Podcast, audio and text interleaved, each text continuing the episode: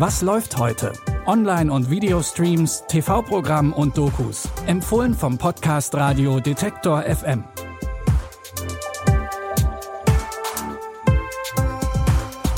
Hi zusammen, es ist Dienstag, der 8. Februar. Heute eskaliert bei uns ein Nachbarschaftsstreit. Bevor wir uns die zankenden Parteien aber genauer anschauen, haben wir heute noch zwei Tipps für euch mit starken weiblichen Hauptrollen. So würde es Netflix zumindest in seine Kategorien einordnen. In unserem ersten Tipp geht's um Spitzensportlerinnen. Männliche Spitzensportler verdienen oft Millionen, während ihre Kolleginnen oft kaum von ihrem Sport leben können.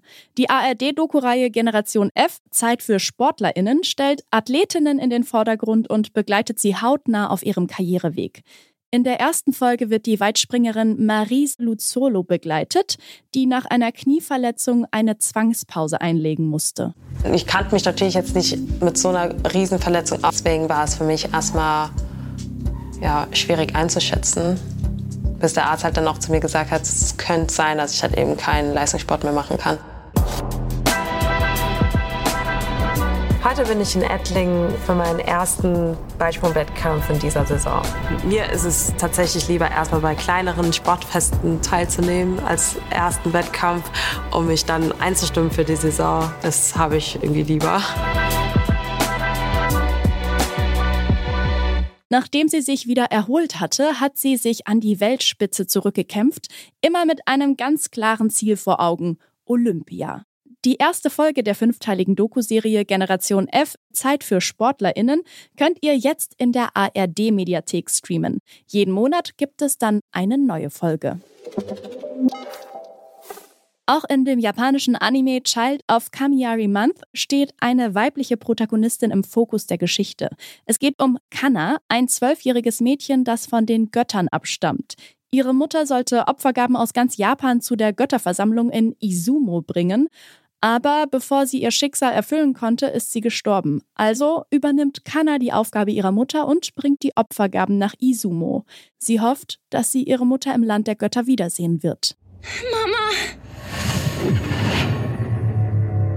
Was, was ist hier los? Das Amulett. Ist das von Yayoi? Woher kennst du denn meine Mutter? Ich sagte, nimm das Amulett ab! Nimm das Armband auf keinen Fall ab. Das sorgt für Chaos auf der ganzen Insel. Es tut mir so leid, ich habe dich enttäuscht. Du willst weiterlaufen? Ich sagte, mir geht's gut. Willst du behaupten, dass diese Gefühle gar nicht echt waren? Ich muss los, sonst werde ich das Laufen hassen.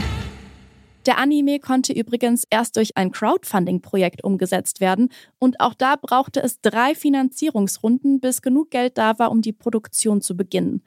Child of Kamiyari Month könnt ihr jetzt bei Netflix sehen. In Bad Neighbors spielt Seth Rogen einen frisch gebackenen Vater, der mit seiner kleinen Familie in die Vorstadt zieht. Doch die Vorstadt-Idylle ist nur von kurzer Zeit. Denn direkt nebenan zieht eine partywütige Studentenverbindung ein. Die wird geleitet von Zac Efron, der sich am Anfang auch Mühe geben will, ein guter Nachbar zu sein. Vergesst nicht, wenn wir zu laut sind, kommt zuerst zu mir. Ruft nicht die Boy. Okay? Okay. Dann sage ich meinen Freunden. Ja. Seid ihr bereit für die Show? Ruf die Bullen. Nein, das ist so spießig. Mach es anonym. Ist eine gute Idee. Die machen die Drecksarbeit für uns. Oh nein, er hat uns verraten. Sie haben sich wegen der Nachbarn beschwert?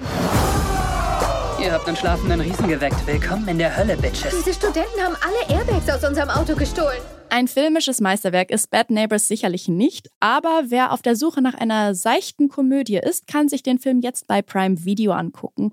Und wenn ihr noch mehr Nachbarschaftsstreit sehen wollt, könnt ihr euch danach auch noch Bad Neighbors 2 angucken. In der Fortsetzung zieht eine Studentinnenverbindung in die Nachbarschaft ein. Das war's für heute mit unseren Streaming-Tipps. Morgen sind wir dann wieder mit neuen Empfehlungen für euch da. Wenn ihr Feedback oder Anregungen für uns habt, dann könnt ihr uns eine Mail schreiben an kontakt.detektor.fm. Die Tipps für diese Folge hat Jonas Nikolik rausgesucht, Benjamin Zerdani hat die Folge produziert und mein Name ist Eileen Frozina. Danke euch fürs Zuhören und wenn ihr mögt, bis morgen, wir hören uns. Was läuft heute? Online- und Videostreams, TV-Programm und Dokus. Empfohlen vom Podcast Radio Detektor FM.